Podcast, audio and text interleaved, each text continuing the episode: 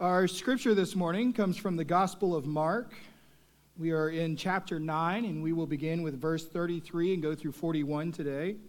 In your Pew Bible, that's on page 1005.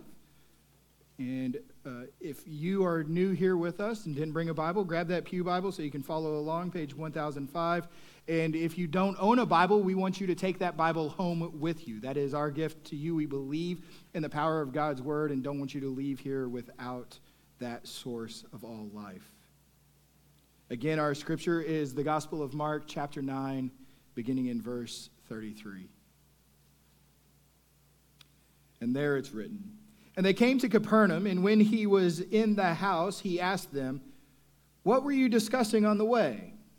But they kept silent, for on the way they had argued with one another about who was the greatest. And he sat down and called the twelve, and he said to them, If anyone would be first, he must be last of all and servant of all. And he took a child and put him in the midst of them, and talking and taking him in his arms, he said to them, Whoever receives one such child in my name receives me, and whoever receives me receives not me, but him who sent me. John said to him, Teacher, we saw someone casting out demons in your name, and we tried to stop him because he was not following us. But Jesus said, Do not stop him, for no one who does a mighty work in my name will be able soon afterward to speak evil of me. For the one who is not against us is for us. For truly I say to you, whoever gives you a cup of water to drink because you belong to Christ will by no means lose his reward. Here ends the reading of God's holy word. If you would, please join me in prayer. O holy God, may the words of my mouth and the meditations of all of our hearts be acceptable in your sight, O God, our rock and our redeemer. Amen.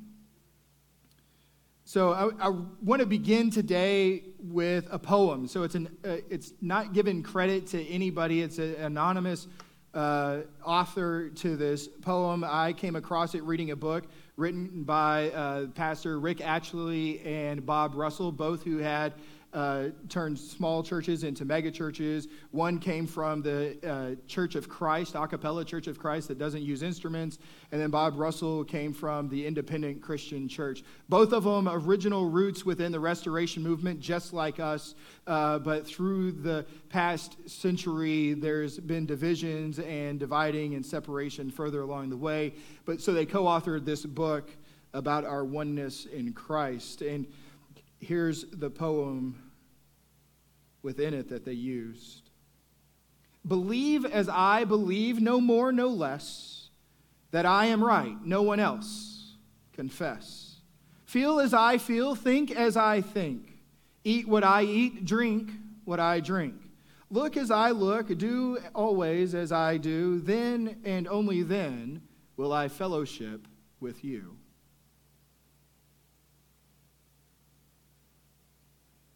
In our scripture today, we come across the disciples and Jesus in a moment of intimacy there as he sits them down and begins working on the very posture of their heart.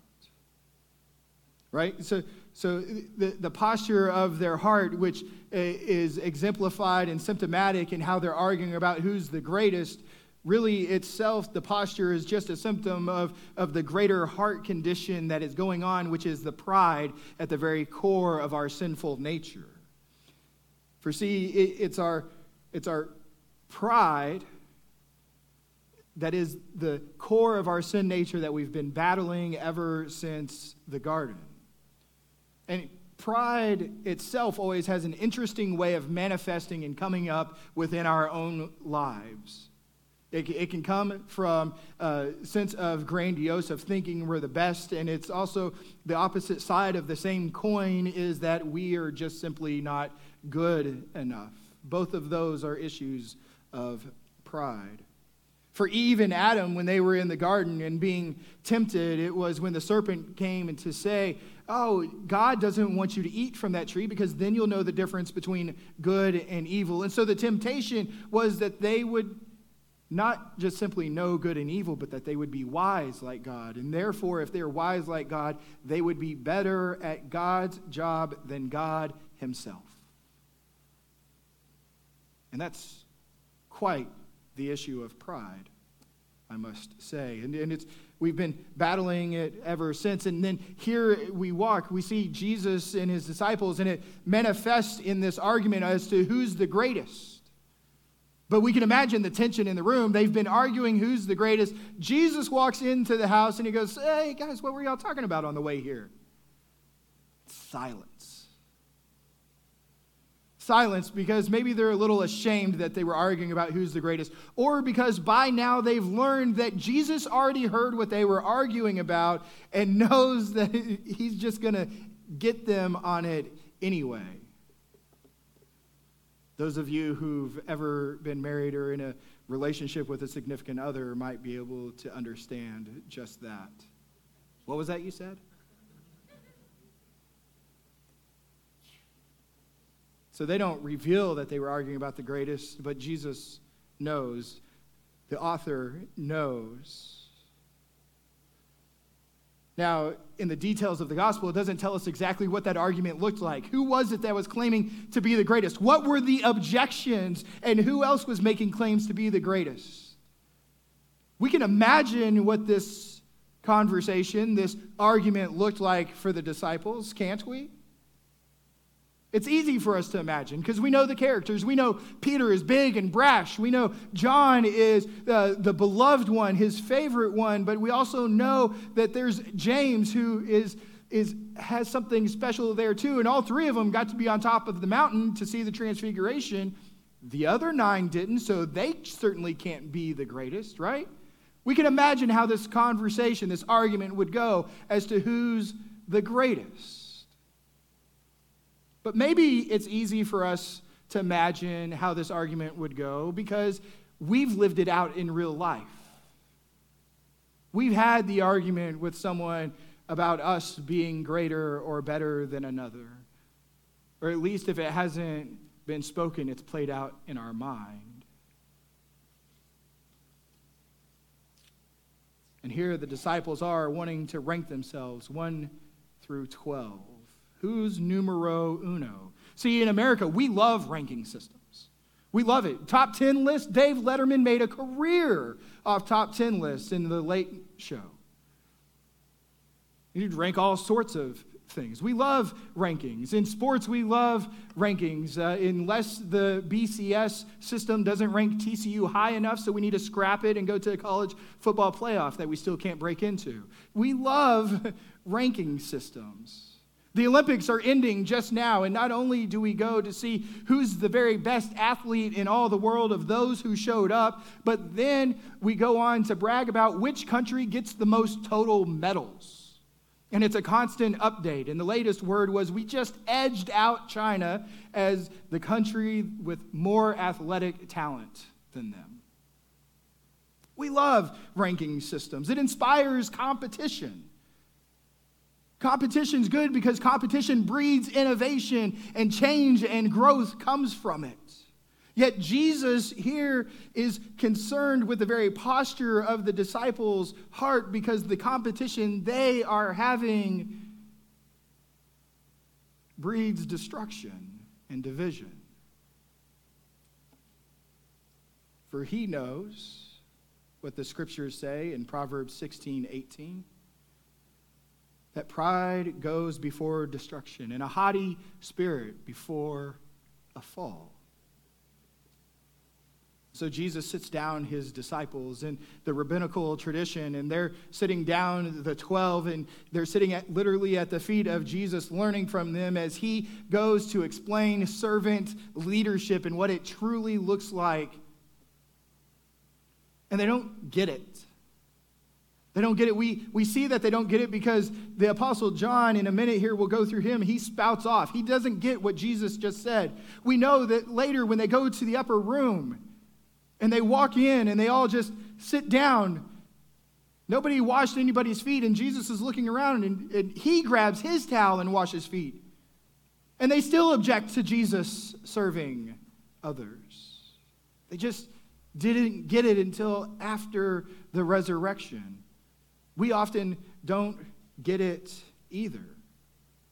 Right? Jesus says the first must be last. When we hear that, it just doesn't compute in our brain in a way that we totally understand and get right away because we aren't wired to. We're wired to understand Ricky Bobby in Talladega Nights when he says, if, you, if you're not first, you're last. Not that if you want to be first, you must be last.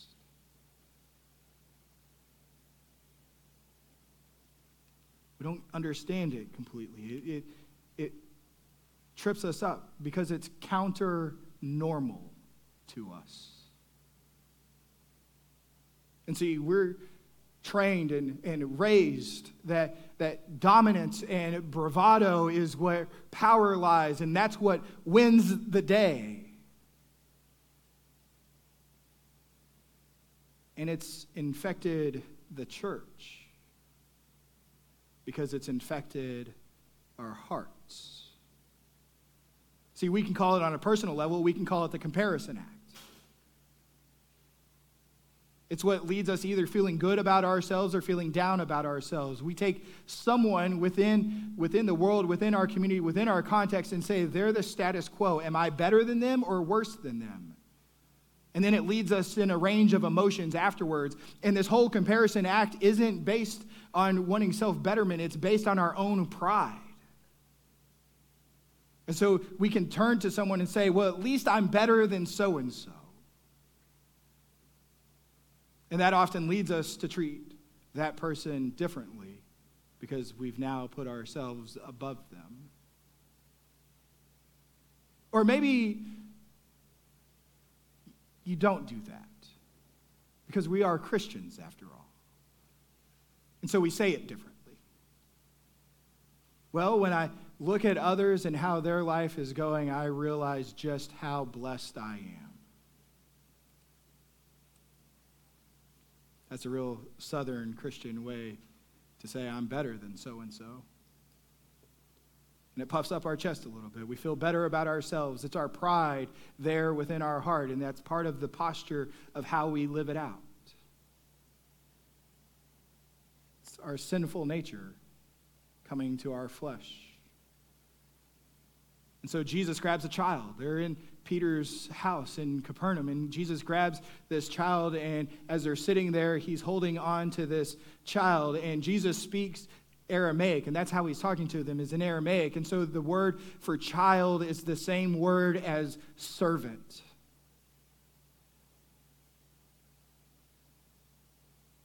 And so Jesus was saying that the disciples must receive his children, other servants and disciples, with the open arms and love with which he was holding this very child among them. That there is no greatest among those who follow Jesus that we are, in fact, to receive all of God's people as we do children, with no thought of their accomplishments or their influence or their fame or their gifts, for they are simply His children. It's how we're to receive everyone, all of our brothers and sisters in Christ we receive them simply because they are our brothers and sisters in Christ. Throughout the years, uh, studies have been done now on, on decades past that within uh, American politics, we are becoming more and more divisive and less tolerant of other ideas and other perspectives. And it's shown up and shown out that our tongues are less tamed than they've ever been in how we lash out and talk with each other. And it's even begun to come and infect the church. In this pandemic, in the last 18 months, we've seen it exacerbated, and we still hear it today from other Christians. Well, you know, I'm a better Christian than those that won't wear a mask because I love my neighbor, or I got the vaccine, so I'm a better Christian. I do it to love my neighbor. Or we hear it from the opposite side as well that I'm not listening to the government. You are a bunch of fools for following the government. I put my faith in Jesus, and so therefore I'm the better Christian. You see how this comparison act and this need to be better than your brothers and sisters in Christ is tearing Jesus' church apart? And it comes from the very posture of our hearts. We've allowed the need to be the greatest or the best at anything to infect our heart all the way to the core, to where then when we live it out with our brothers and sisters, we just want to rip apart from each other. That's why Jesus sits them down when they're arguing about who's the greatest. And so we get to John, right? Jesus tells them, "Welcome this child. Love like love others like you love this child." And we see John doesn't get it. For he goes, the apostle John, upon hearing this, tells of their attempt to stop somebody who was casting out demons in Jesus' name. And they wanted him to stop. And he tells them why. He says, Because he's not one of us. He's not following us. He's not in our group. He's in some other group. He goes to a different church, a different denomination. They hold their hands up when they worship. They sing to an organ. They don't use any instruments. They weren't one of us, John claims. And maybe it was derived from uh, a bit of intolerance. They wanted to try and keep everything as pure as possible. Or maybe it derived from jealousy because this other man casting out demons was having success. And just a few verses earlier here in Mark, we heard of the disciples' failure to cast out demons themselves. So maybe it was out of a fear that they weren't, in fact, the greatest themselves.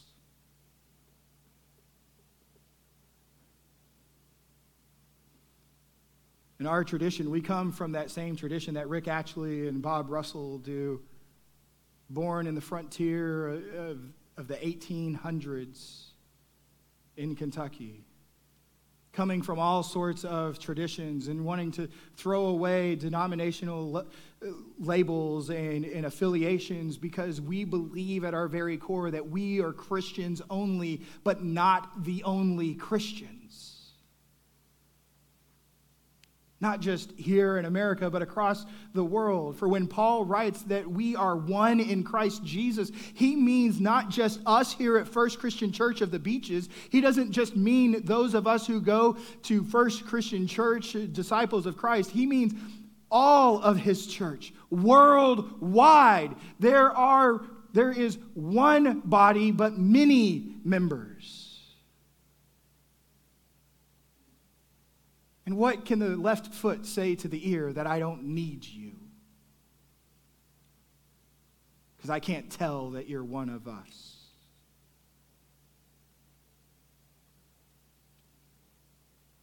And so Jesus just isn't having any of this attitude.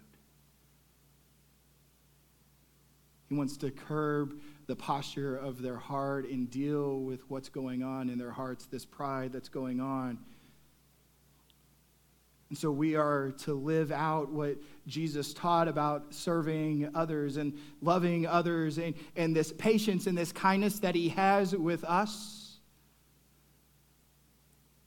We are to be the most generous with others. Because here is the fact the ground at the foot of the cross is level where we come and humble ourselves at the foot of the cross and the blood of Christ runs over us, forgiving us of our sins, is level. There is no ladder to climb to the top to be number one, but we are all there together, completely undeserving of being washed clean. And yet here we are, the worst of the worst, not the best of the best, the worst of the worst because God chose to have mercy upon us. So, because there is no climbing, We are to rejoice when our brothers and sisters rejoice, and we are to care for our brothers and sisters when calamities and difficulties fall upon them. So, just as Jesus called his disciples at his feet to ask them to examine the posture of their own hearts, he asks us to do the same. And then he asks us to look at him, to look at Jesus, who humbled himself, came down from his throne in heaven, humbled himself to be like us, to live and then die. Die for our sins and put on his righteousness on us so that we could be reconciled with our Father, having life abundant. He is the way, He is the truth. None shall come to the Father except through Him. So look to Christ.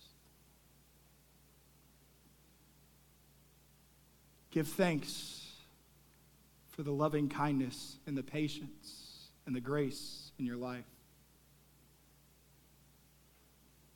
And then go share that with others.